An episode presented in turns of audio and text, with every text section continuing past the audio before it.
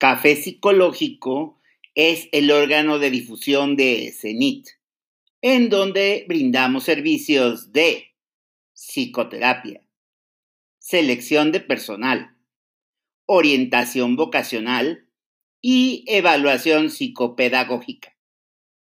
CENIT, 2 ubicaciones en la Ciudad de México, una cerca del Ángel de la Independencia y otra en Santa Fe. Escríbenos, cenitconsultores@gmail.com.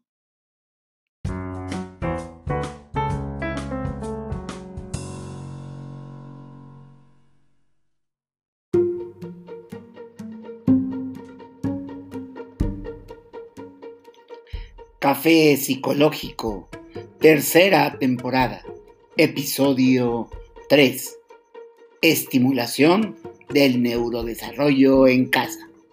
Nos acompaña la doctora Alina Jiménez. Ella es neuropsicóloga. Comenzamos. Y estamos en la Psicocharla CENIT del día 1 de septiembre de 2020 con la doctora Alina Jiménez, quien nos ilustrará sobre la estimulación del neurodesarrollo en casa.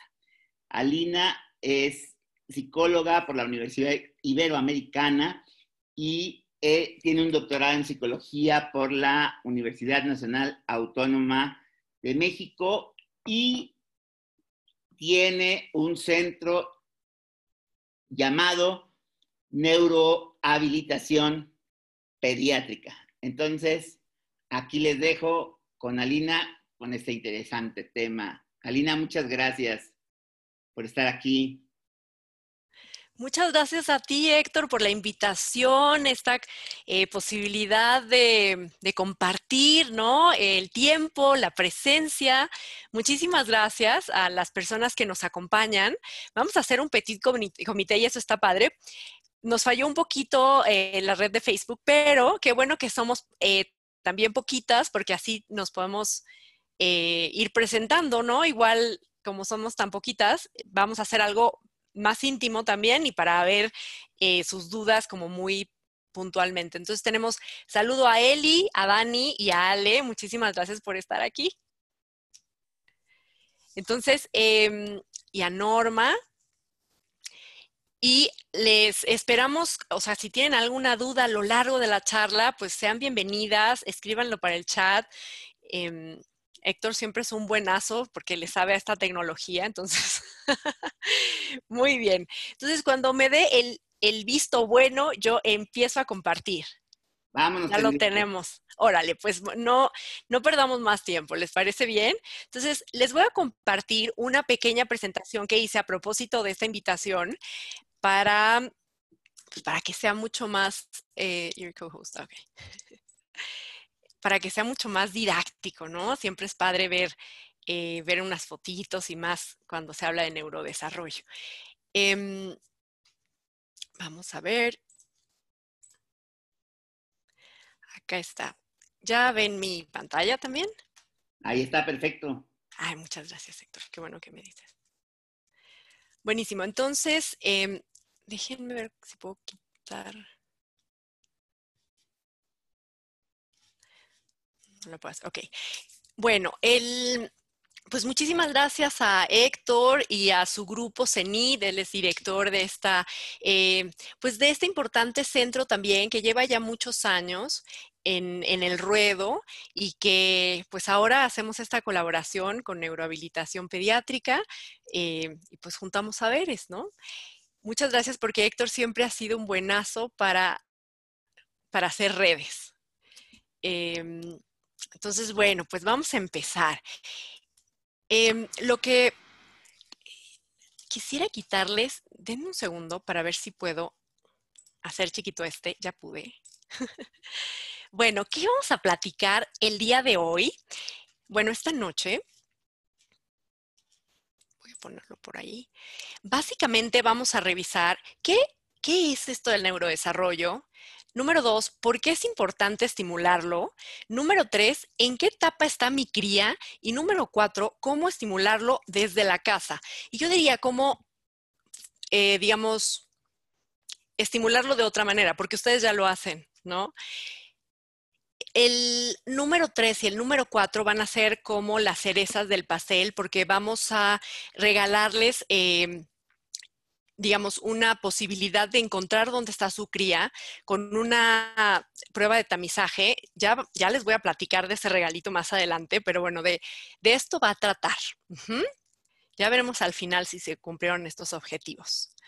Bueno, en número 1, el neurodesarrollo infantil temprano es un proceso autoorganizado de progresión gradual durante las etapas prenatal, natal y postnatal, que básicamente nos prepara para la vida y que implica adquirir conocimientos, habilidades, actitudes y funciones que ocurren básicamente durante los primeros 5 años de vida. A veces he escuchado afuera de, tiene 8 años, pues ya estamos hablando de otro momento del desarrollo, ¿no? Y algo que me parece bien importante decirles es, como sabemos, no es lineal, es discontinuo. Esto es importante porque a veces tenemos crías que están súper altos en el dominio motor y a lo mejor un poquito bajos en el dominio socioemocional, ¿no es cierto? Porque así es la vida, no estamos haciendo una constante perfecta, ¿verdad? Sino que vamos para arriba y para abajo. Y además es importante saber que el neurodesarrollo sigue una progresión jerárquica y organizada, orquestada por el sistema nervioso. Les quiero decir que nosotras en neurohabilitación les decimos a mamás y a papás mapas. Nos parece un nombre cariñoso para referirnos a nuestros coterapeutas favoritos, ¿no? Y en lugar de decir el niño o la niña, decimos crías, ¿no? Porque también trabajamos desde la perspectiva de género. Entonces, bueno, esto es el neurodesarrollo y en términos generales, a nivel global, se ha llegado el consenso de que hay dominios del neurodesarrollo. En términos generales, vamos a pensar que son 5, ¿no? Uno es la cognición, otro es el dominio socioemocional, otro el dominio de la comunicación, el cuarto es la motricidad y el quinto es el dominio adaptativo. Todos ellos tienen un 20% acá en esta grafiquilla porque son de igual importancia. Ahora, habíamos dicho que el neurodesarrollo tiene una progresión genéticamente determinada, es la verdad, y nos permite determinar algunos hitos dentro de los grandes dominios. Todas hemos escuchado esa palabra, ¿no? Pero muy pocas veces la definimos. Entonces, acá les traigo esta definición, a ver si les gusta. Un hito se entiende como un conjunto de habilidades funcionales que se espera que la mayoría de las crías adquieran durante un cierto rango etario y se caracterizan por su progresión de lo simple a lo complejo. Esto es clarísimo porque primero necesitamos, hablando del dominio motor, sostener la cabeza para después poder sentarnos y más adelante caminar, ¿no? Entonces, esto es clave para esta definición. Ahora, son guías generales que nos ayudan, sobre todo a quienes evaluamos el neurodesarrollo, pero también a las mapas para entender más o menos en dónde van, qué me falta, ¿no? Y también nos angustia muchísimo. Es todo un tema, ¿no es cierto? Entonces, no son prescriptivas, sino más bien guías generales. Ahora, otra cosa que para nosotros es súper importante decirles es que el medio juega un papel fundamental. Puede ser restrictivo o facilitador en los hitos del neurodesarrollo. Antes y todavía ahora vemos que, pues, siempre les estamos diciendo que por favor gateen, que bien gatear, que está increíble, ¿no? Pero de repente pasa que las crías no están gateando. Digo, ya cada vez es menos, lo digo. La verdad es que sí he visto un cambio. Pero no gatean porque no queremos o que se ensucien o que algo les pase o que, por ejemplo, que cachen una enfermedad abajo o que se coman algo del piso, ¿no? Entonces, también podemos restringir el neurodesarrollo, ¿no? Esto de los hitos. Muy bien, acá lo que vemos, es que estas fotos son increíbles. Ya saben que tenemos unas fotos fabulosas del cerebro. Pero básicamente es un cerebro del lado izquierdo, en la imagen del lado izquierdo, justo debajo de donde dice A, dice 20W. Eso quiere decir 20 semanas de gestación. Entonces, esto es un cerebro como se ve a las 20 semanas de gestación, y por otro lado tenemos un cerebro que ha completado la madurez inútero, un cerebro a término. Y está clarísima la diferencia. La más importante, digamos, pues no la más importante, pero sí la más evidente, es el número de giros que tenemos ya, las circunvoluciones que se ven. Obviamente el cambio en el tamaño, ¿no? Porque el cerebro es uno de los órganos que mayor crecimiento tiene durante la etapa pre y postnatal. Es decir, aquí estamos en la parte del desarrollo prenatal. Y no les estaré mintiendo, cuando ustedes vean estas imágenes a la derecha, otra vez vemos la fascinante dinámica de crecimiento que ocurre en la etapa prenatal. Y para mí es muy importante hablar de la etapa prenatal porque justamente ahí están las bases para todo lo demás. Si algo en esta etapa no funciona del todo bien, vamos a tener una alteración después. Es impresionante que el 80% del crecimiento cerebral se desarrolla durante los primeros 3 años de vida. Imagínense, nunca en otra etapa de la vida vemos el crecimiento tan exponencial de todos los procesos. Por ejemplo, asistimos al proceso de verticalización, o sea, las crías pasan de estar completamente acostadas boca arriba a correr. Y eso es, bueno, es una cosa fantástica, la verdad. Y entonces lo que decía es que se trata de este proceso transaccional entre procesos determinados genéticamente y las experiencias vitales. Entonces, hay esta falsa dicotomía entre naturaleza-crianza, pues ya está superadísima. Sabemos que es esto, un proceso transaccional, que tiene que ver, desde nuestro punto de vista y para esta charla, con una estimulación multidimensional. Es decir, en todos los dominios o en los dominios que más necesitemos, tomando en cuenta las otras personas que también participan en la crianza y lo que llamamos ahora ambientes enriquecidos, que tiene que ver con mapas que tienen libros en casa, mapas interesadas, así que si alguna de nuestras, participantes es mapa y está aquí a las casi 9 de la noche, ¿no? O es terapeuta, pues también muchas felicidades, porque esto va a tener frutos después. Bueno, acá les traje... En realidad es un atlas por resonancia magnética que se está haciendo por edad, porque lo que pasaba antes es que cuando queríamos hacer estudios investigativos, se comparaban la resonancia de la cría con una resonancia adulta que no tiene absolutamente nada que ver.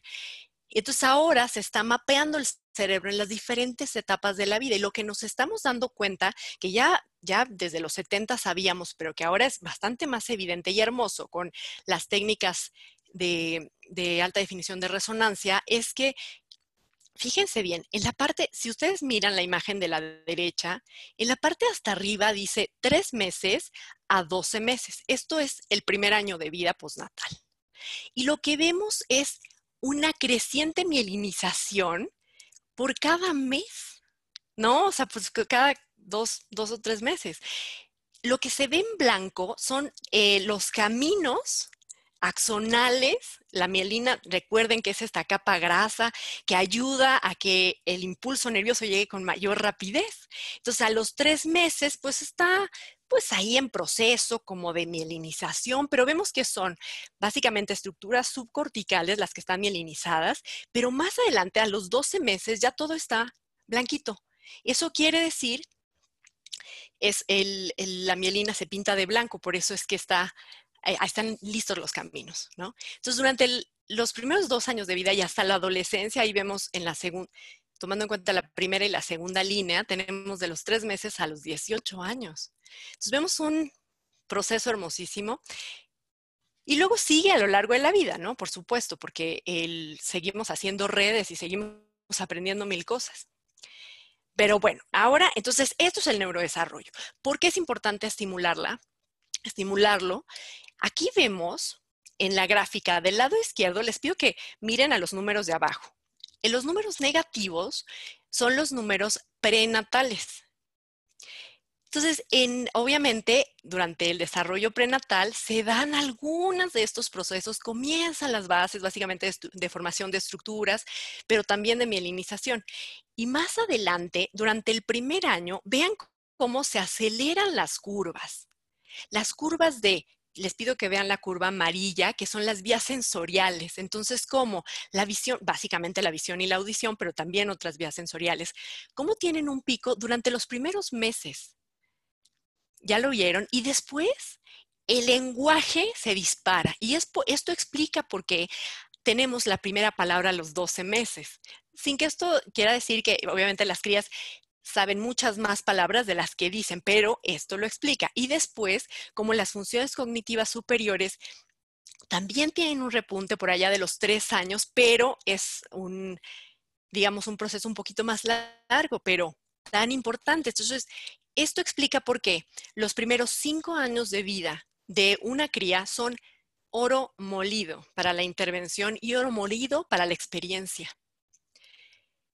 Acá lo que vemos, de nuevo, yo siempre voy a insistir en el desarrollo prenatal, porque es clave y lo vemos todos los días en el consultorio. Y por eso también muchos gobiernos se han preocupado por esta parte del desarrollo prenatal, ¿no? Y entonces ácido fólico y un montón de suplementos para justamente evitar disrupción en el desarrollo fetal.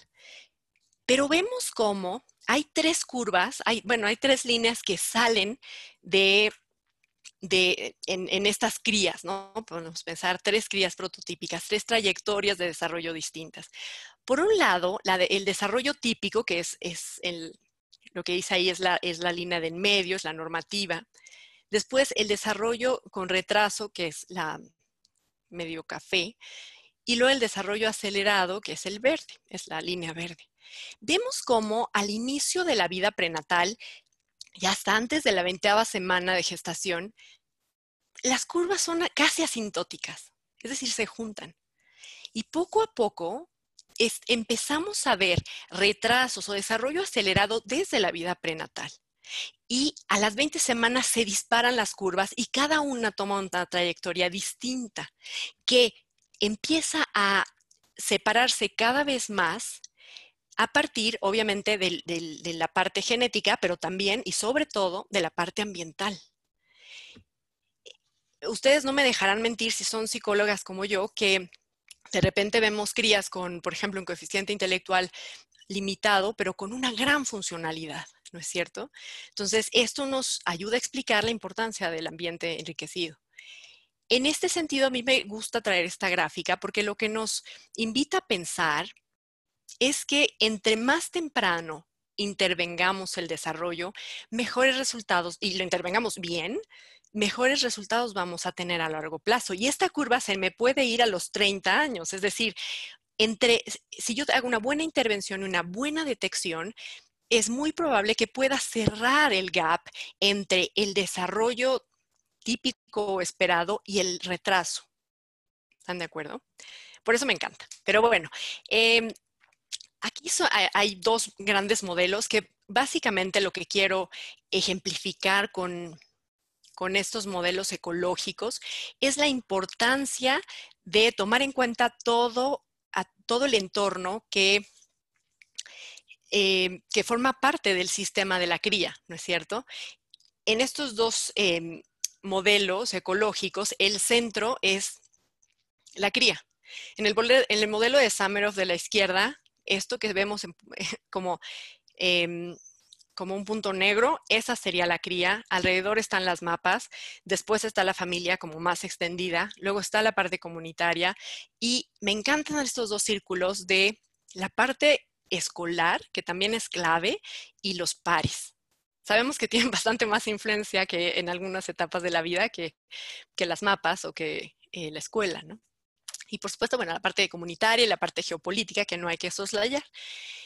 ¿Y por qué estudiamos neurodesarrollo? ¿Por qué queremos intervenirlo? Porque al final el neurodesarrollo tiene que ver con, y siempre les digo esto en los talleres a las mapas, tiene que ver con generar ciudadanías. estamos generando ciudadanos, ¿no es cierto? Y ciudadanas que queremos que sean participativos y que intervengan, ¿no? Y para lograr hacer todas estas maravillas, pues tenemos que tener una buena base. ¿Están de acuerdo? Bueno, entonces ahora vamos a la parte 3, que está súper rica porque aquí es...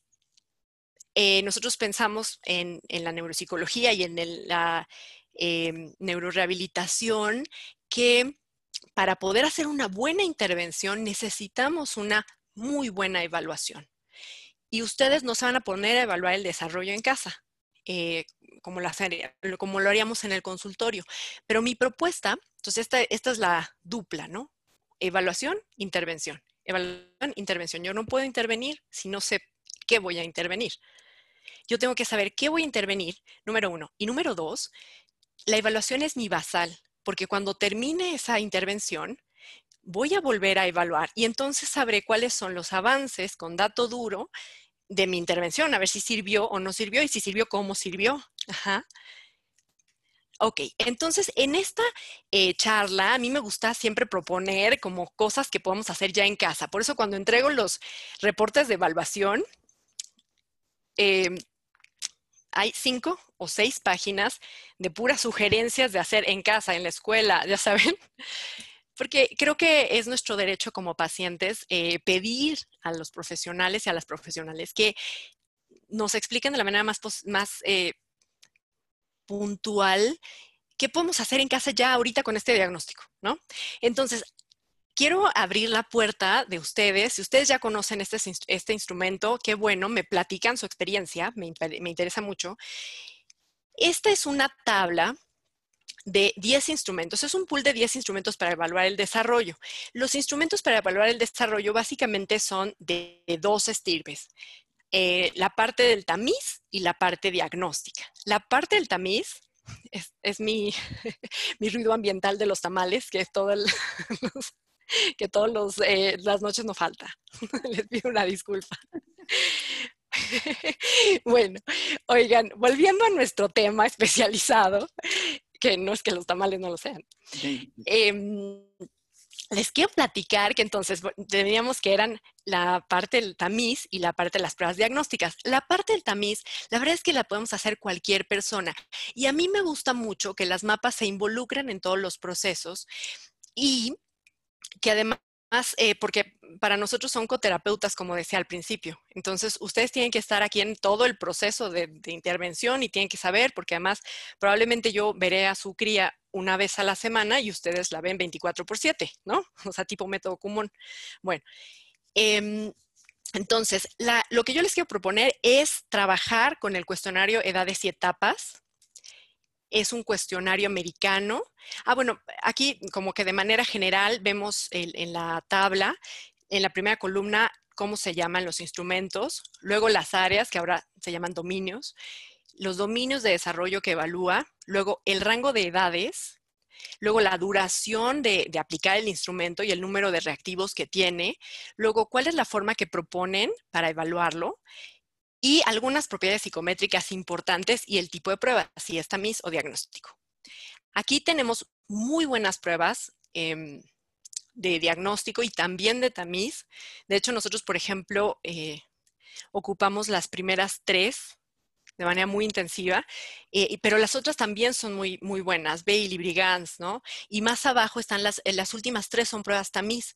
Incluso hay pruebas tamiz para cada dominio del desarrollo. Por ejemplo, para el dominio motor, la OMS tiene una prueba hermosísima, que además la OMS, la verdad que ha hecho un trabajo brutal en la estandarización del perímetro cefálico, del índice de masa corporal y demás medidas de somatometría que son básicas, ¿no? Pero bueno, volviendo a esto, tenemos el cuestionario de 10 etapas. ¿Qué dominios del desarrollo evalúa? Evalúa 5. La parte comunicativa, motor grueso, motor fino, aquí lo separa, resolución de problemas y personal social. A mí de esta prueba lo que más me gusta es que evalúa comunicación bastante bien y resolución de problemas bastante bien. Y he visto una correlación entre resolución de problemas y coeficiente intelectual. Porque estos reactivos tienen mucho que ver con este otro dominio, ¿no? Aquí hay una imprecisión. El cuestionario empieza a los 2 meses y termina a los 5 años. me tardo de 10 a 15 minutos en aplicar la prueba y a lo mejor unos 5 minutos en calificarla.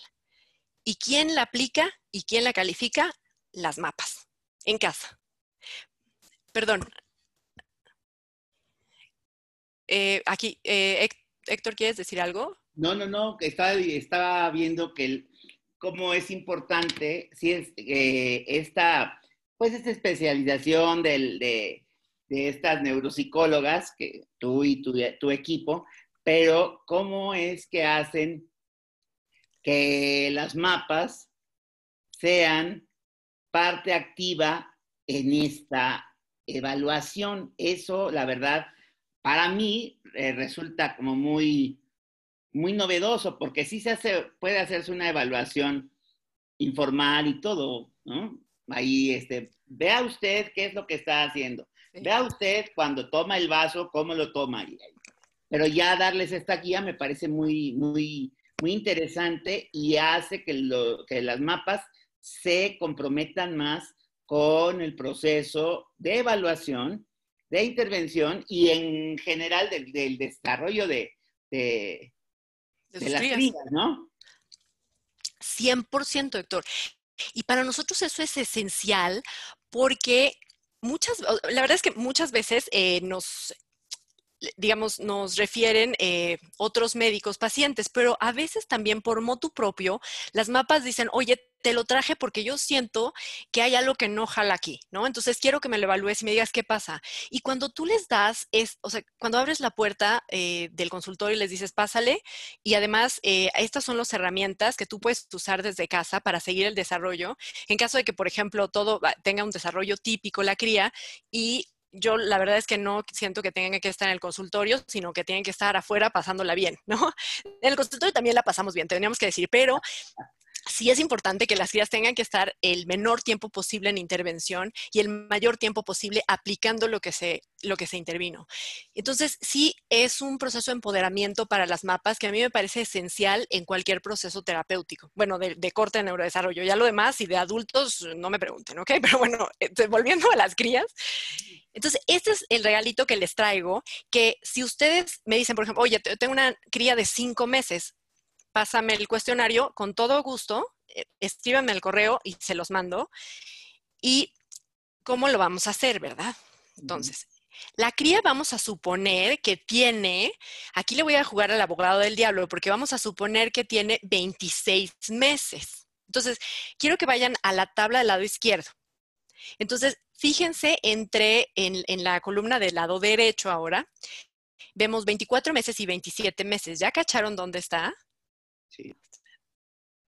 Es como la octava línea de abajo hacia arriba. Uh-huh. Y entonces tiene 26 meses y yo digo, pero no está su edad. Entonces esta tabla es interesante y hermosísima porque cuando estás ya en el consultorio, lo aplicamos ya en hospitales y en algunas escuelas, trabajé en una escuela y dejé esta prueba y ha tenido buenos resultados. Entonces tenemos 26 meses, ¿no? Entonces me voy acá a la referencia de la izquierda donde dice de 25 meses a 28 meses. Entonces la de 27 meses es para mi cría. Uh-huh. Por eso les dejo esta tabla porque es súper útil.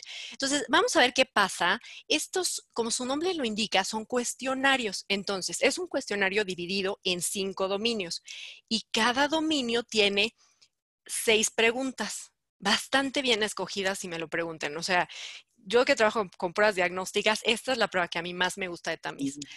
Entonces, por ejemplo, en motor, vamos a suponer que ya tengo otra cría o tengo su hermanita, tiene 5 años, ¿no? Entonces, 5 años son equivalentes a 60 meses. Uh-huh. El cuestionario es largo, o sea, el cuestionario son 15 hojas, pero la verdad, si eres mapa interesada, te lo echas súper... o sea, rapidísimo y además es bastante informativo. Entonces, por ejemplo, estos son los 6 reactivos para movimientos gruesos, ¿no? Entonces, vamos a ver el reactivo número 6. ¿Puede su niña o niño brincar usando los pies alternadamente? Usted puede demostrar cómo. Esta parte me parece esencial porque entonces yo le modelo a la cría cómo debe hacerlo y veo después si puede hacerlo. Entonces, una prueba bastante amigable, está traducida a 30 idiomas, uno de ellos al español. Y vemos aquí también, algunas veces están sus dibujitos, lo que siempre ayuda. Y después de los reactivos, vemos 3 casillas por cada reactivo. Estas tres casillas son su calificación. Entonces, la primera casilla es número 0, la primera casilla equivale al 0, la casilla del medio equivale al 5 y la última casilla al 10. Después de, entonces yo le tiqueo o coloreo el cuadrito y después en el renglón ya le pongo, vamos a hacer una cuenta, ¿no? Entonces, vamos a poner que en los primeros 3 reactivos mi cría todavía no está ahí, entonces tiene 0 en los primeros 3, luego tiene 10 en el número 4, luego tiene 5 y 5. Si yo hago la suma, hasta abajo ven total para movimientos amplios, pues vemos que tendría 20, ¿no? Pues tenemos 0, 5 y 5 y 5 vamos a poner. Entonces el total para mi cría de 5 años para movimientos gruesos sería de 20 puntos. 20 sobre 60, obviamente, porque si el mayor es el 10 y hay 6, 10 por 6 son 60. Entonces, 60 siempre será la puntuación máxima, mientras que 0 será la mínima y mi cría tiene 20 para movimientos gruesos. Ahora, después de que yo conteste todos los reactivos, la prueba me ofrece una matriz de resultados. Que esto es una maravilla y una chulada hermosa, porque entonces vamos a volver al ejemplo del motor grueso, que si ustedes ven de su lado derecho, tenemos la tabulación, la matriz, digamos que en la tercera línea dice motor grueso, tiene la puntuación de corte, aquí yo en puntaje total yo le voy a poner, o sea en total score yo le voy a poner que tuvo 20 y luego me voy a ir a la línea donde dice 20, abajo del número 20 y ustedes notan perfecto que está en negro. Y eso también es una chulada, por eso me encanta este instrumento, porque si está en negro quiere decir que no está consolidado.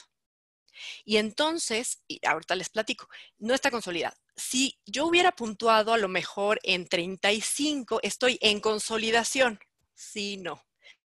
Si puntúo después, para motor grueso, después del 40, de 45 a 60, estoy en consolidación.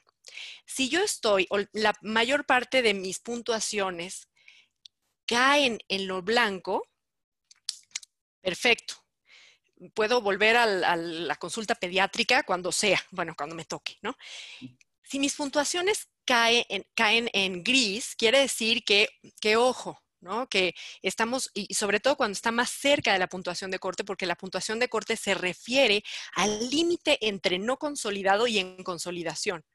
Entonces, si yo estoy más, o sea, si yo, por ejemplo, apunté 33, pues me salvé por un pelito, ¿no? Por ejemplo, en el dominio comunicativo. Entonces, ahí tengo que echar mucho ojo y ¿qué voy a estimular? Ese dominio.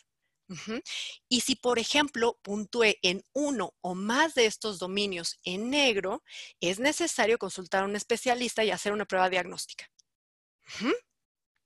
Entonces, y así es como se ve, del lado izquierdo ven toda la hoja del cuestionario de 10 etapas. En inglés es ASQ porque es Ages and Stages Questionnaire.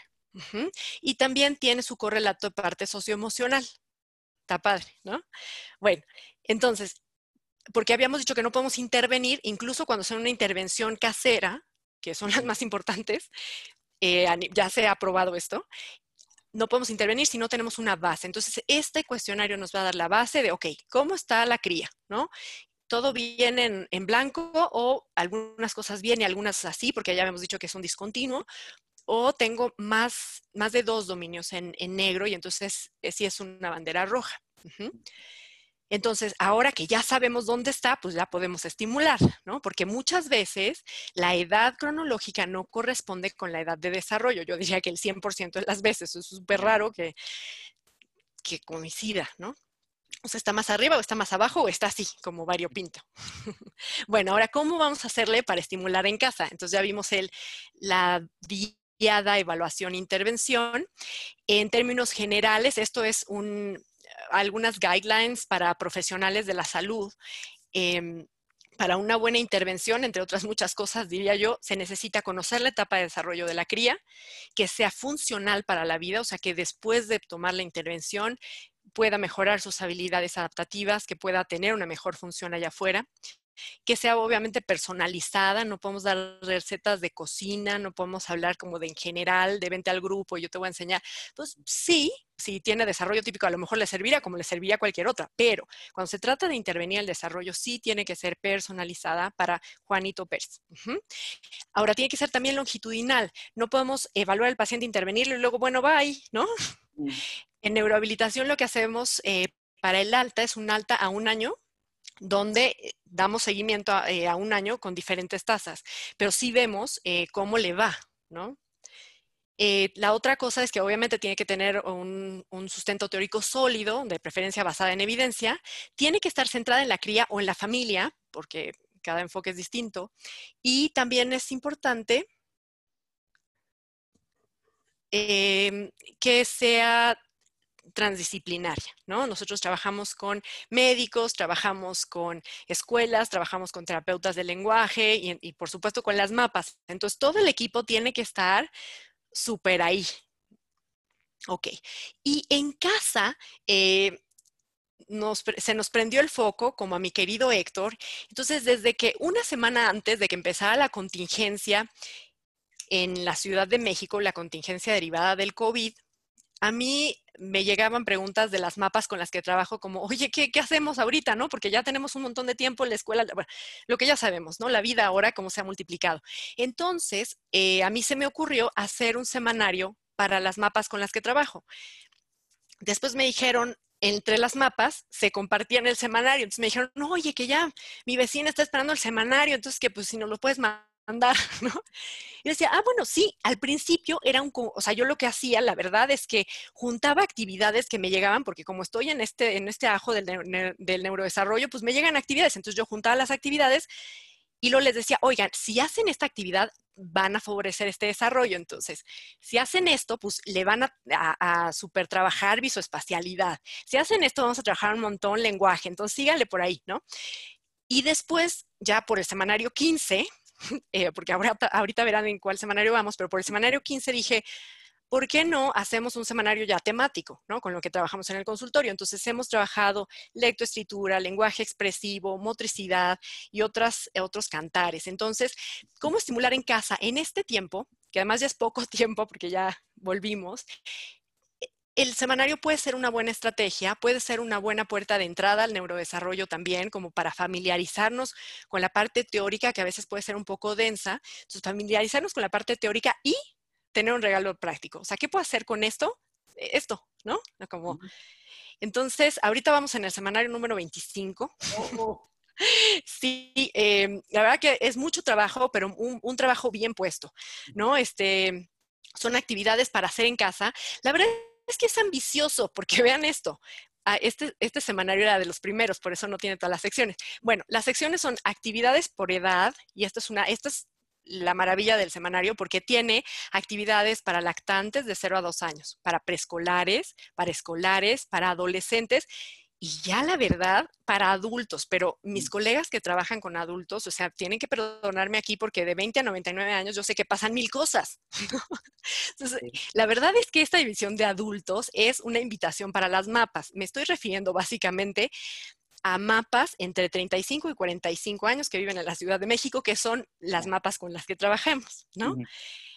Y porque me decían, oye, pues está padrísimo lo de las crías, pero pues no tendrás algo para nosotras también, porque también queremos estimular. Y yo decía, bueno, sí. Entonces, afortunadamente me han ayudado algunas colaboraciones maravillosas de gente que trabaja con adultos. Y bueno, entonces tenemos actividades por edad, tenemos receta de la semana, neurocorcho, frase de la semana y cronograma, bueno, calendario de la semana. Entonces se ha puesto lindo. Y bueno, ¿qué onda con lactantes, no? Del lado izquierdo, Alina, siempre verán. Sí. Alina, oye, una cosita. Claro.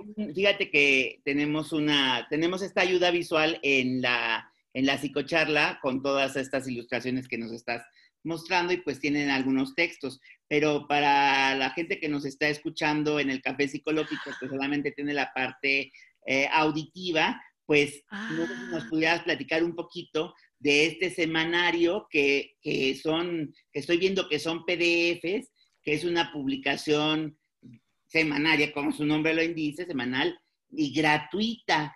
¿Y qué es lo que hay que hacer para obtenerla y todo esto? Por favor, si nos puedes ayudar con esa parte. ¿Ven cómo Héctor es el buenazo para esto? O sea, yo...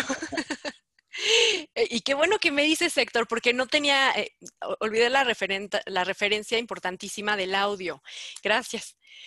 Exactamente. Entonces estamos en el semanario número 25. El semanario lo pueden adquirir de manera gratuita, como bien decía Héctor, para bajarlo, trabajarlo. La verdad que se lee súper fácil también en el teléfono, ¿no? Ahí cuando tengan un tiempecito. Y... lo tenemos en PDF y lo tenemos en imágenes en nuestra página de Facebook que se llama Neurohabilitación México. Ahí subimos los semanarios, como dice, cada semana. Y cada semana es diferente, ¿no? La otra cosa es que también incluimos un grupo dentro del semanario, porque en Facebook es difícil subir los PDFs y en el grupo se pueden subir bien. Entonces, en el grupo del semanario, que así se llama, Grupo del Semanario de Neurohabilitación Pediátrica, que está dentro de nuestra página de Facebook, nada más hay que picarle así grupo y entonces ya, ahí les va a aparecer. Ahí están todos los PDFs, no solamente de los semanarios, sino del material que lo acompaña, porque una de las partes del semanario, déjenme ponerles el semanario actual, porque esta, no lo vi antes, era como... Denme un segundito para dejar de compartir y que puedan verlo de viva voz. Bueno, y de nuevo, a toda la gente que nos está escuchando, muchas gracias en Spotify. Ahorita les voy a platicar qué onda. Déjenme volver a compartir. Aquí está. Ok. El semanario entonces tiene, mira, ya Dani Mancilla solicitó unírselo. Ahorita la pongo, Dani, muchas gracias. Entonces, esta es la portada de nuestro último semanario. Acá vemos, bueno, el directorio, quiénes lo hacemos, ¿no? Está la doctora Elsa Solórzano, que es la neuróloga pediatra del grupo, el comunicólogo que fue el que hizo todo este diseño maravilloso, y después continuó la diseñadora Brenda Hernández Novoa, que es una genia para poner ideas, contenidos en imágenes, y tenemos colaboraciones especiales, ¿no? Por ejemplo, en este semanario fue de duelo, entonces nos ayudó muchísimo la médica genetista y tanatóloga Marta Orozco y una chef que además tuvimos, ¿no? Estas son las secciones del semanario. Ajá. Tenemos las actividades por edad, que bueno, para nuestros amigos que nos están escuchando, solo escuchando, las actividades son lactantes de 0 a 2 años. Preescolares de 3 a 6, escolares de 7 a 13, adolescentes de 14 a 19 y adultos y adultas de 20 a 99. Tenemos los libros de la semana, receta de la semana, calendario, neurocorcho y frase de la semana. O sea, acá ahí vienen las actividades para... Bueno. Sí. Aquí está, no sé por qué está chueco, pero bueno, podemos ver otro siempre. Aquí está la introducción que siempre está y, por ejemplo, ahora los semanarios son el semanario teórico y el semanario práctico. El semanario teórico, aquí vemos algunas generalidades de qué es el duelo, ¿no? Aquí seguimos hablando de introducción sobre el proceso de duelo, le llamamos anatomía del duelo. Y luego vamos a las actividades por edad. Entonces vemos aquí la actividad para lactantes, un arrullo para otro arrullo. Les ponemos un título lindo siempre. Sí. Para los preescolares, ¿y por qué? ¿Y por qué? ¿Y por qué? ¿No? Tenemos esa etapa hermosa. Para las escolares tenemos comprensión conceptual de la muerte. Acá sigue adolescentes también la escucha comprensiva. Adultos, cada pérdida nos pierde y nos encuentra. Y luego tenemos los libros de la semana que son totalmente vinculados al tema. Originalmente eran libros, tenemos una compilación de libros derivados del COVID. Por ejemplo, tenemos el ¿cómo se llama? Cobalibro, que es increíble porque es una compilación de fotos superpoderosas y de poemas de artistas que se reunieron y que además tienen el material también gratuito arriba. Entonces tenemos sus ligas. Entonces aquí tenemos, por ejemplo, en el semanario de duelo tenemos Bordando Memorias desde el Corazón, que es un sitio de la Secretaría de Cultura del Gobierno de la Ciudad de México fabuloso, tiene su obituario, tiene poemas, es muy, muy conmovedor. Cómo dar buenas noticias para las profesionales de la salud mental y de otras profesiones. También tenemos el sitio de duelo complicado de la Universidad de Columbia. También algunas lecciones aprendidas. Este artículo es maravilloso, es de la doctora Asunción Álvarez y nos habla justo de qué podemos aprender con esta pandemia COVID, ¿no? Padrísimo. Luego también a veces tenemos esta sección de fragmento del cuento. Aquí pusimos a Cortázar, hemos tenido a Borges, ¿no? Y unas cosas bellísimas. Y todas las ligas aparecen, si se fijan en la parte de abajo, en azulito, perdón, el daltonismo, en azulito tenemos la liga de para leerlo completo. Y entonces a veces no lo podemos leer completo, pero lo vamos a encontrar en el grupo del semanario. Y por ejemplo, todos estos textos, o sea, el artículo de la doctora Asunción sí lo podemos encontrar en el semanario. Y algunos otros, como de COVID, algunos están en el grupo del semanario. Si ustedes quieren buscar un material específico en el grupo del semanario, dan a la lupita y le ponen duelo doctora Asunción o doctora Asunción y ahí les va a salir. Uh-huh. Y luego tenemos también la receta de la semana, que la intención de la receta es que sea algo que vincule a las crías, porque uno de los dominios que más trabajo nos cuesta de habilitar en la consulta es el que hagan cosas por sí mismos, que se responsabilicen. Entonces, aquí pues es una invitación para la cocina, no solamente para que disfruten los alimentos, sino que para que se involucren en la preparación y en la planeación de los mismos, que son funciones ejecutivas muy importantes para la vida, ¿no? Entonces, tenemos la receta de la semana, tenemos también el calendario de fechas importantes para nosotras en neurohabilitación, que tiene que ver con, pues sí, con días, por ejemplo, cuando nació Temple Garden, ¿no? Es una importantísima etóloga y psicóloga pionera ella misma de su propia vivencia con trastorno del espectro autista, fantástica. Entonces, bueno, tenemos ese tipo de calendario, ¿no? Luego tenemos el neurocorcho, que es un súper espacio querido por nosotras, tiene que ver con fotos que nos mandan algunas de las familias con las que trabajamos, si algunas que no conocemos, entonces nos las mandan y nos ponen cosas que hicieron, ¿no? O cosas que hicieron del semanario, o cosas que ellas ya hacen, ¿no? Por ejemplo, aquí estas crías plantaron una semilla de jitomate, creció en casa y ahora están cosechando. Y entonces ver los procesos, ver la vida crecer, eso es fundamental, ¿no? Acá tenemos a la cría que hizo su flan. Bueno, entonces esto es una gozadera. Y luego viene la frase de la semana, que es una frase pues, inspiradora, como para que nos vayamos con una buena noticia. Y el final, ¿no? Y que también tenemos página en Pinterest, que es interesante porque compartimos otro tipo de material. Entonces, volviendo a nuestro tema, ya nada más les decía, déjenme ver cómo vamos de tiempo, porque uno se engolosina y ya. Acá está. Entonces, bueno, les decía, eso en general, ahorita les mostré el semanario del duelo, pero ya hemos hecho otros. Entonces, por ejemplo, ¿qué tenemos que hacer? Primero tenemos que ver qué tenemos que estimular en casa. No sabemos qué estimular, queremos estimularlo todo, porque salió en la sección de blanco. Entonces, bueno, y tenemos una cría de 0 a 2 años, pues a lo mejor podemos generar el movimiento libre, ¿no? Aquí sí,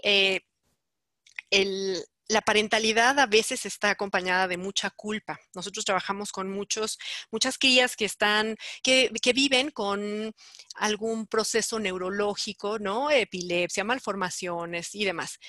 Y las mapas siempre están cargando muchas culpas. Y eso, y nuestro trabajo en neurohabilitación, uno de nuestros trabajos es decirle, primero, somos equipo, y segundo, vamos a deshacernos poco a poco de cada una de ellas, porque nos vamos a poner a trabajar sobre esta parte, ¿no? Y ese empoderamiento del que hablábamos antes, que tiene que ver también con esto, es muy enriquecedor, y eso es el 60% de nuestro trabajo, sin temor a equivocarme.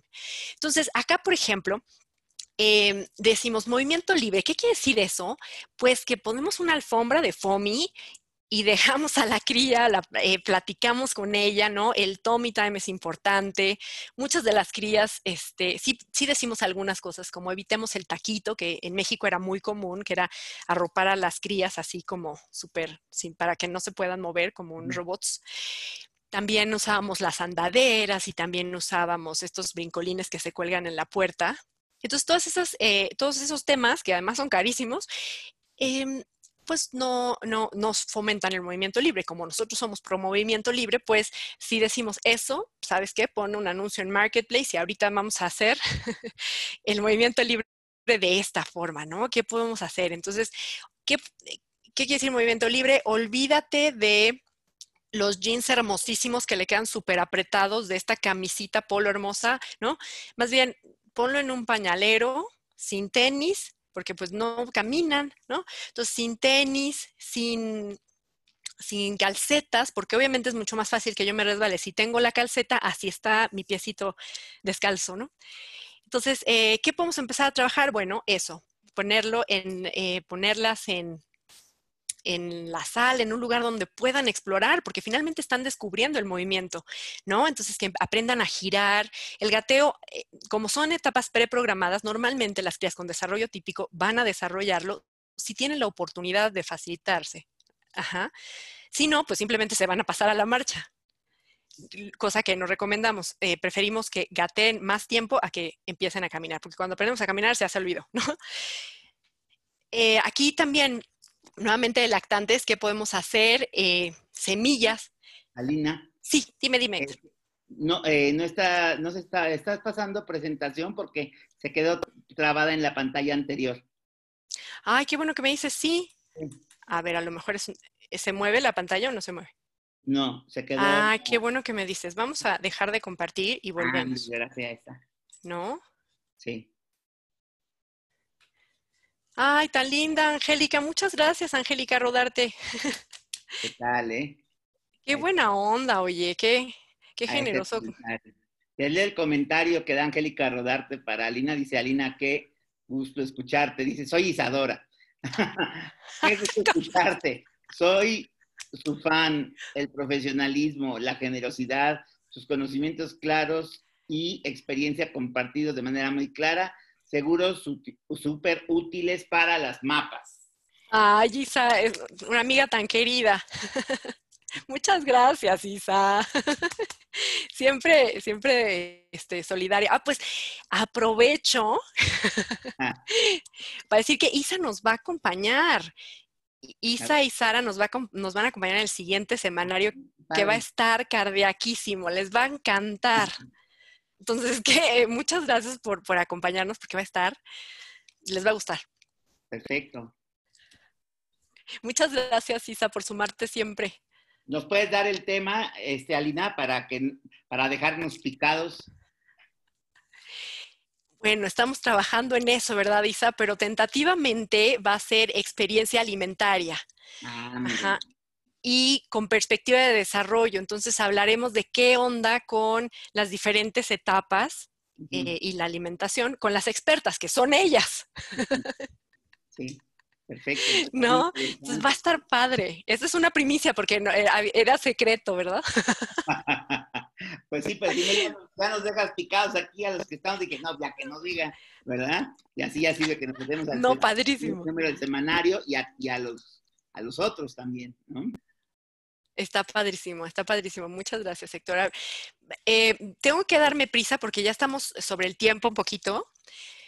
Entonces, solamente voy a hablar de generalidades, pero pues allá está toda la información para quien guste ir y aventurarse con el semanario y darnos una oportunidad por allá. Entonces, básicamente tiene que ver con, aquí es... era estimular sensorialmente a las crías a partir de usar semillas, ¿no? Y es interesante porque uno no sabe para quién trabaja, entonces nos ha funcionado mucho para crías que tienen dificultades en la alimentación. Entonces lo que hacemos es poner la bandeja con semillas en sus pies. Entonces mientras están comiendo, están tan divertidos echándose aquí la semilla y dándole vuelta que comen lo que quiera la mamá y la mapa, ¿no? Bueno, tenemos un circuito motor como también para lactantes ya mayores, ¿no? Caminar sobre almohadas, hacer pecho tierra abajo de las sillas, ¿no? O sea, como realmente explorar toda la sala y comedor. Padrísimo. Luego también una preocupación para las mapas es ¿qué pasa? ¿A qué hora se tiene que dormir? ¿Cuándo se tiene que dormir? No, bueno, acá compartimos la guía de la Academia Americana de Medicina del Sueño, un consenso muy bonito. Después de los 4 meses de edad, las tías ya deben de regular día-noche. Y estas son los horarios recomendados hasta los 18 años. También hay un tema sobre cuándo dejar el pañal, si dejo, si aprendo, si no aprendo. Bueno, acá hay algunas guías como de mi cría ya imita y ya se sienta, entonces voy palomeando cosas que ya hace para saber qué tan lista o listo está. Y sobre todo qué tan lista estamos como mapas, ¿no? Aquí viene un poco sobre el semanario del lenguaje expresivo. Entonces, aquí es, me encanta porque ¿qué pasa con el lenguaje preverbal? Y por eso es que a nosotros nos encanta en neurohabilitación recibir a crías como de 3 meses, 6 meses, porque empiezan, ya saben, con los soniditos de ña, ña, ña, ña, ña, ¿no? Entonces nosotros les seguimos la corriente y esa es estimulación del desarrollo comunicativo, ¿no? Porque están hablando, entonces nos le decimos, sí, cuéntame el chisme, ¿qué te hizo tu mamá? No me digas, ¿no? Y tu papá, no, ahorita los vamos a poner. Y entonces ahí estamos en gran charla y eso es estimulación del desarrollo en esta edad también. Y obviamente ponemos ahí los hitos más importantes y qué podemos hacer en casa. Uh-huh.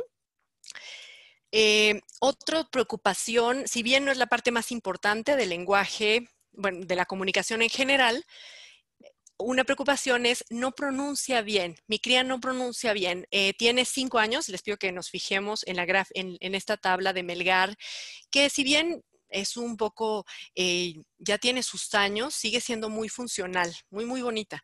A mí sigue funcionándome en el consultorio. Entonces, por ejemplo, tengo una cría que tiene 5 años, ¿no? Y en lugar de decir casa, dice pasa. Y en lugar de decir copa, dice poca. Tengo que preocuparme, no dice popa, tengo que preocuparme, sí tengo que preocuparme porque a los 3 años deberíamos de estar esperando ya el sonido K. Entonces, si tiene 5, pues tenemos 2 años de retraso y hay un proceso de sustitución. Entonces hay que reeducar. Entonces los esperamos en neurohabilitación, ¿no?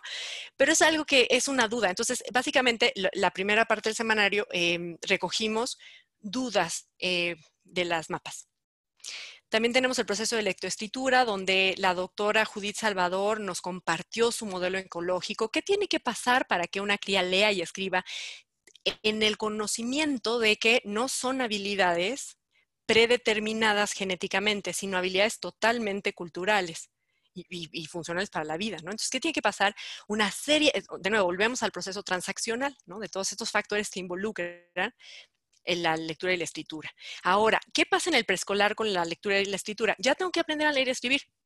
Vamos por partes. Podemos trabajar con los precurrentes. Aquí entonces las precurrentes, uno por supuesto es trabajar con la pinza fina.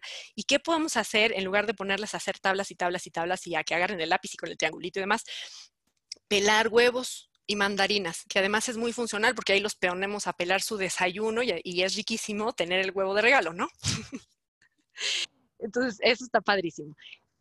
Aquí tenemos, bueno, ya en los adultos pusimos las rutas para aprender a leer y escribir, por ejemplo, la directa y la indirecta. Y esto es importante, si tengo colegas que me están escuchando de pedagogía, bueno, y también de psicología, porque habilitamos también estos procesos de lectura y de escritura, porque esta es la base para todos los modelos de lectura y escritura, incluso el mixto, ¿no? También hablamos de matemáticas. ¿Qué pasa con las lactantes de 0 a 2 años? Pues nos descubrimos un experimento increíble de Wynn, también un poquito ya viejito, pero muy bonito, donde las crías tienen sensibilidad a las transformaciones. No van a sumar, pero se dan cuenta de que algo cambia. Que 1 más 1 no es 1, ¿no? Que 1 más 1 debe ser 2. Entonces, ¿dónde está el otro Mickey? Les digo Mickey y ya verán la explicación en el video. ¿Por qué las crías tienen que sumar? Si ante una suma como 2 más 3, ¿por qué tienen que empezar 1, 2, 3, 4, 1, 2 y luego 1, 2, 3 a 5, ¿no? ¿Por qué no pueden ir 3 y luego 2, 5, ¿no? Porque es un proceso y entonces también les compartimos esa parte del proceso que es min-sum. ¿Qué vamos a hacer para multiplicar? Cantar y bailar las multiplicaciones, porque es mucho más fácil que yo aprenda si muevo el esqueleto y además estoy cantando y rapeo, ¿no? La tabla del 4 o hip hopeo. Entonces, ¿y por qué? Pues claro, cómo se facilita. También hablamos de regulación. Perdón, ahí tengo una pregunta. No. ¿Sí? ¿No? A ver, voy a volver acá. Ok, bueno, la parte del proceso de regulación, que ya voy a terminar porque ya estamos sobre el tiempo. ¿Qué va a pasar? Porque ahorita hemos tenido mucho problema conductual, como era esperado. ¿Qué pasó con la regulación? La regulación es emocional, conductual y cognitiva. ¿Y cómo puedo hacer que mi hija y mi cría se autorregule? Pues siendo un buen modelo de regulación también, ¿no? Entonces vemos aquí en este bucle como el cono de en medio es la cría y el vaso que rodea somos nosotros como mapas. Entonces, ¿dónde son importantes los procesos de corregulación mapas-crías en el preescolar y en la adolescencia? Entonces, ¿cómo le vamos a hacer para corregularnos? Bueno, siendo buenos modelos, y ahí pongo algunas ideas. Este es padrísima porque es ¿qué pasa con los lactantes, con el desarrollo de las emociones primarias? ¿Qué onda ahí, no? La importancia de la sonrisa social, cuando se establece el tono afectivo. Bueno, esto está hermoso y poco se habla, ¿no? O sea, pasamos muy rápido sobre ese proceso. En neurodesarrollo, digo. ¿Qué pasa acá con las crías en preescolar, ¿no? Con todo el mundo emocional. La importancia de esperar. También ya lo hemos trabajado en preescolares y en escolares porque es un hecho que nos cuesta trabajo. En general nos cuesta trabajo. O sea, la demora, la gratificación desde las crías pequeñitas hasta las adultas, ¿no? Este semanario fue súper importante, el semanario de juego. Porque la mejor forma de aprender es jugar en cualquier edad. Así que lamento mucho que tenga que hacer una presentación así. Bueno, ¿qué onda con el juego en los lactantes? ¿Cómo podemos hacer por cada etapa? ¿Qué se espera? ¿No? ¿Por qué son importantes las cometas de Waldorf en esta etapa? De los 5 a los 7 meses. ¿Qué onda con las sonajas ligeras? Bueno. Y el semanario de duelo que ya les explicaba, ¿no? Un poquito. ¿Qué vamos a hacer con...? Y acá, por ejemplo, siempre les ponemos recursos. Por ejemplo, acá en los porqués, en los preescolares de 3 a 6, tenemos, por ejemplo, la pérdida de mascotas, ¿no? O la pérdida... Cualquier tipo de pérdida que pueda provocar un duelo, la pérdida de la salud, la pérdida por separación parental, les ponemos el recurso de Plaza Sésamo padrísimo con recursos prácticos que trabajan duelo por separación, por un montón de cosas. Y son gratis, también están arriba y están, bueno, están en inglés y hay poquitas en español, pero hay en español. ¿Qué pasa con la concepción de la muerte dependiendo de la etapa de desarrollo? Aquí trajimos el artículo de Lifer y Reynolds. ¿Qué pasa en la primaria y qué pasa con los preadolescentes, ¿no? ¿Cómo vamos aprendiendo el concepto de la muerte y qué podemos hacer, qué reacciones podemos esperar a partir de esto, ¿no? Y la propuesta de un libro ilustrado, de hacer ceremonias, ¿no? Esta es una joya del libro de Annie, de qué sí decir y qué no decir ante una pérdida. Acá está la que ya habíamos visto, que nos sigan en Facebook, en Pinterest, la diseñadora Brenda Hernández Novoa, que es una genia y que es gratuito, ¿no? Y finalmente, para terminar, quiero poner atención en este flujograma. Les pido que vean del lado derecho, hay unos corchetes y luego dice N1, N2 y N3. Eso quiere decir los tres niveles de atención, los tenemos en México. N1 sería como medicina general, como clínica familiar. N2 sería especialista, podría ser pediatra. N3 sería neurólogo pediatra en términos de neurodesarrollo. Entonces, ¿cómo empezaríamos con este flujograma? Empezaríamos en control de la salud. O sea, yo tuve a una cría, voy a la vigilancia del desarrollo con médico general, lo podemos empezar con pediatra también.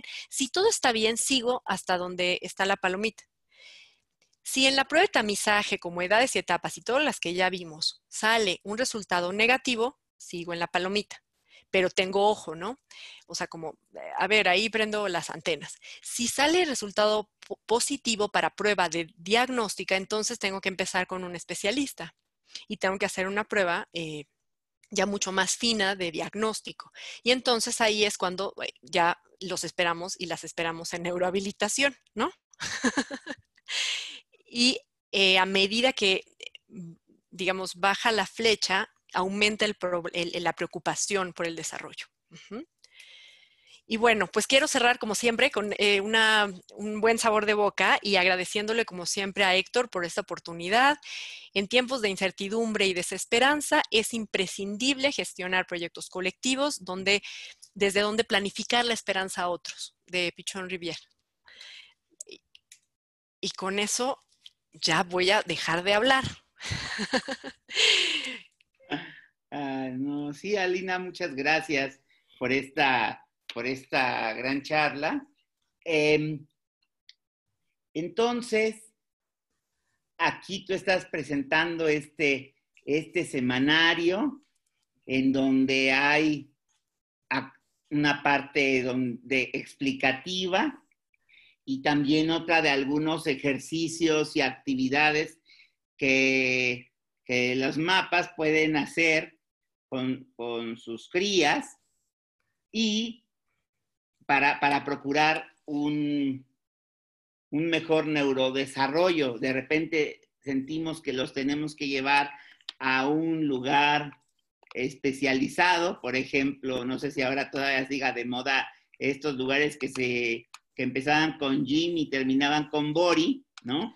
O estos lugares de estimulación, etcétera. También están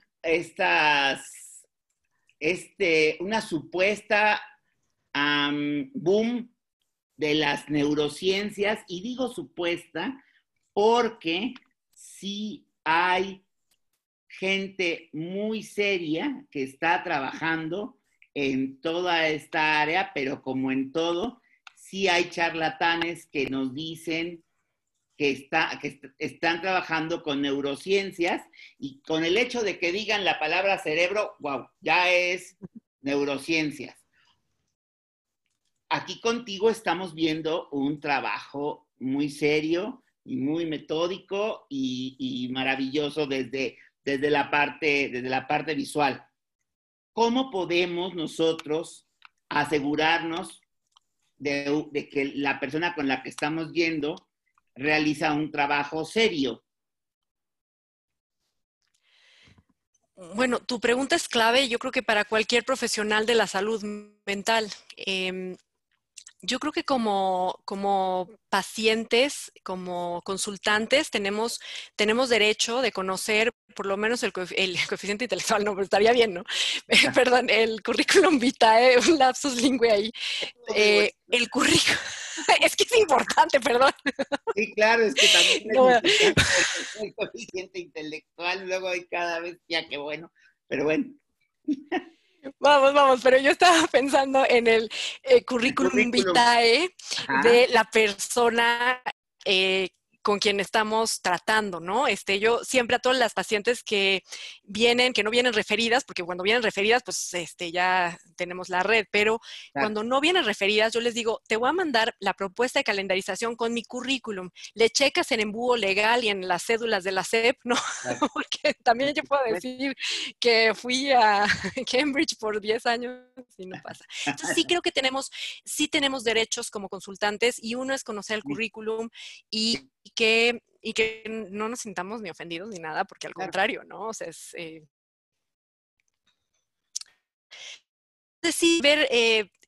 es necesario tener una formación de posgrado como para sí entender un poco más porque de estos procesos, solamente porque te da una forma de pensar distinta, ¿no?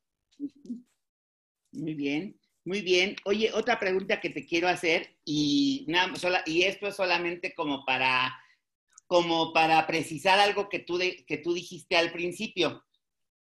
Si tenemos una cría, y hay esta parte también desde lo psicológico, en donde se postula que la cría debe tener un desarrollo integral. ¿Esto es posible siempre? ¿Habrá algún área que desarrollar? Todas tendrían que estar, entre comillas, forzosamente en el mismo nivel.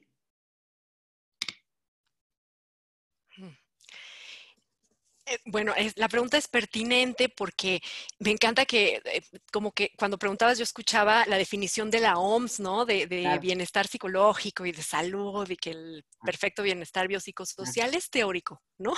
En lo práctico, lo que vemos en el consultorio y en el hospital en el día a día es que hay decalaje, ¿no? Puede estar, en dominio cognitivo súper alto, pero en motor bajo, ¿no? Claro. Porque vengo de familia intelectuales que no saben ni patear una pelota, pero eso sí generan teorías. Entonces,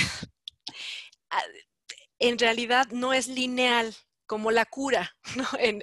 Metiéndome ya en tus territorios, ¿no? Como, la cura, por ejemplo, o los territorios de Isa, la cura psicoanalítica, claro. No es lineal, o sea, es vamos, bajamos, vamos 3 pasos atrás, 2 pasos adelante. Claro. Oye, Héctor, a propósito, creo que podemos vincular esta pregunta con la duda de Ale, ¿sí? que tenemos aquí en el chat, donde dice, una duda, ¿a qué se debe la diferencia que mencionaste entre edad cronológica y edad madurativa? Esta pregunta también es súper importante y tiene que ver con la tuya, porque una cosa es lo teórico, que sería la edad cronológica, ¿no? Lo que debería ser. Lo que debería ser, o sea, mi cría tiene 5 años. Yo esperaría que tuviera un cociente de desarrollo de 5 años. Sí.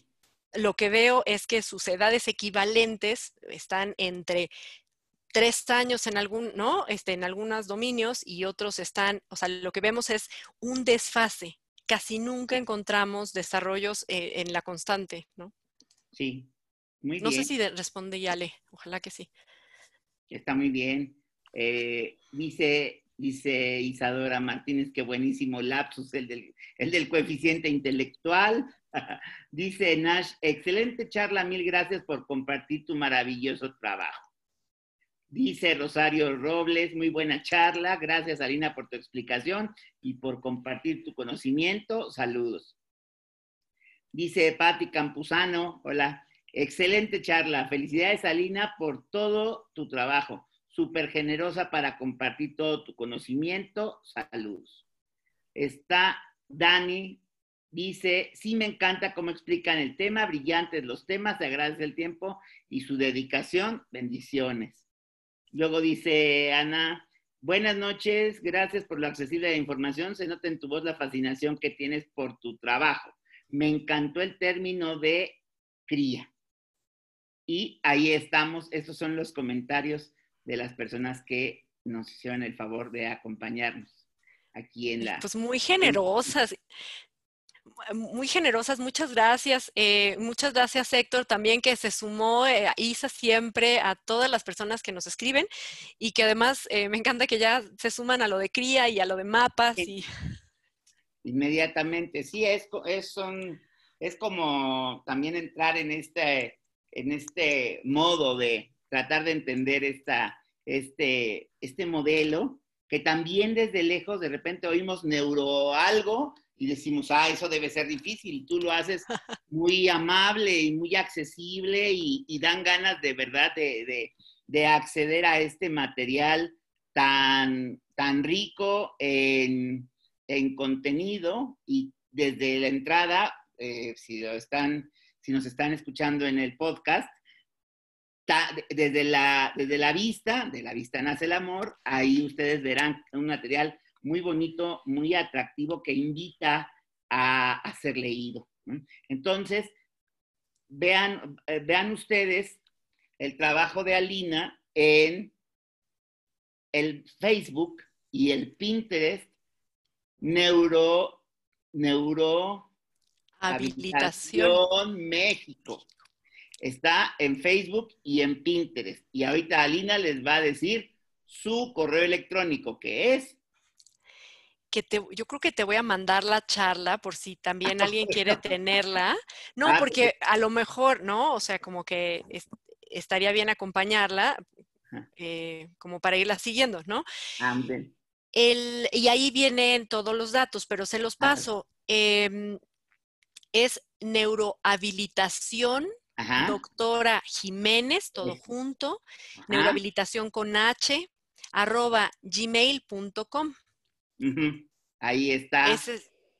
Perfectamente. Y ya quien quiera, pues ahí vamos a tener también la presentación para quien la quiera ver. Y accedan al Facebook, porque de ese Facebook pueden ustedes entrar al grupo en donde pueden obtener ustedes de manera gratuita, de manera semanal, de manera periódica, el semanario, pero este solamente lo pueden ustedes obtener en el grupo privado de Facebook, desde la fanpage o página de Neurohabilitación México.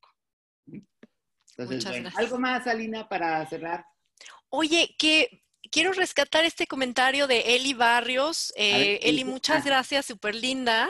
Dice, me encantó la charla, muy linda tu forma de explicar, somos mapas de un niño prematuro extremo y entendí muchas cosas de su desarrollo. A mí o sea, todos los comentarios me parecen bien generosos y me llenan el corazón de color, pero las mapas que viven y habilitan procesos todos los días con una cría que podríamos pensar que puede tener un poco de barrera para acceder y que al final nos encontramos unas historias tan conmovedoras. Muchas felicidades a Eli Barrios.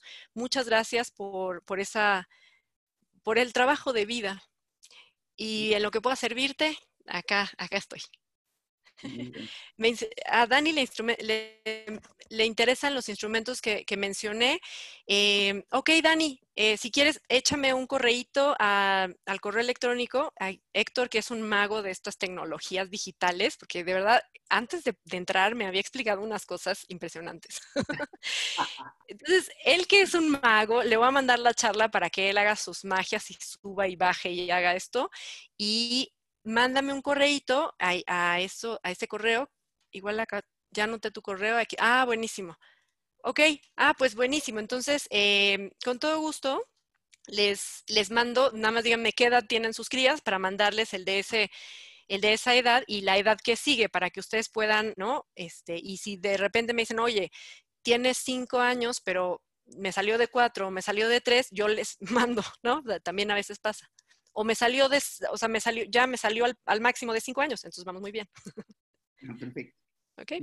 Muy bien. Ah, esa es otra pregunta que te quería yo hacer. ¿Hasta qué edad se puede, desde qué edad y hasta qué edad se puede hacer ese trabajo en casa con estas guías que tú tienes y con las cuales trabajas? Bueno, depende un poco de la prueba de tamiz. La prueba de tamiz que yo les propongo en esta ocasión se llama el cuestionario, trabaja desde 2 meses hasta 60 meses. O sea, 5 años. Entonces, de 2 meses a 5 años. Ya. Uh-huh. La mayor parte de las pruebas de neurodesarrollo trabajan hasta 5 años, máximo 6. BATEL es una excepción porque trabaja con crías hasta de 7 años, 11 meses y por eso es tan buena, ¿no? Por eso la eligió el gobierno como prueba diagnóstica nacional. Ya, está hablando Alina de la prueba BATEL. No confundir con el que vemos todos los días a las 7 de la noche. ¿Listo? Sí, este es con B de bueno. Con B de está bien. Muy bien. Entonces, damos por concluida la charla si no hay otra situación. Alina. Isa creo que levantó la mano. ¿No? No. No. Muy bien. Muchas gracias, Isa, por estar siempre en la vida y la función. Muchas gracias, Héctor, por el espacio, por creer en nuestros proyectos y ojalá que sigamos haciendo más sueños juntos, ¿no? Sí, cómo no, cuando gustes, aquí estamos. Muchísimas gracias a quienes nos acompañaron. Muchísimas gracias a quienes escucharán esta de manera diferida en YouTube y en podcast en Café Psicológico.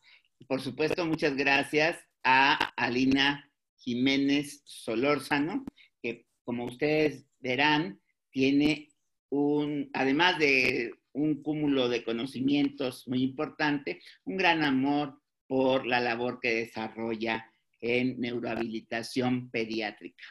Muchísimas gracias, Alina. Al contrario, gracias por la solidaridad y seguimos al habla. Muchas gracias, Isa, tan linda siempre. Y que además voy a decir que Isa fue mi maestra, entonces es increíble, ahora somos muy cuatas, pero fue mi maestra en la Ibero y me perdí de que Héctor fuera mi maestro, pero hubiera sido increíble. Entonces, muchas gracias por su labor histórica para estas semillitas. Gracias. Pues aquí andamos con mucho gusto.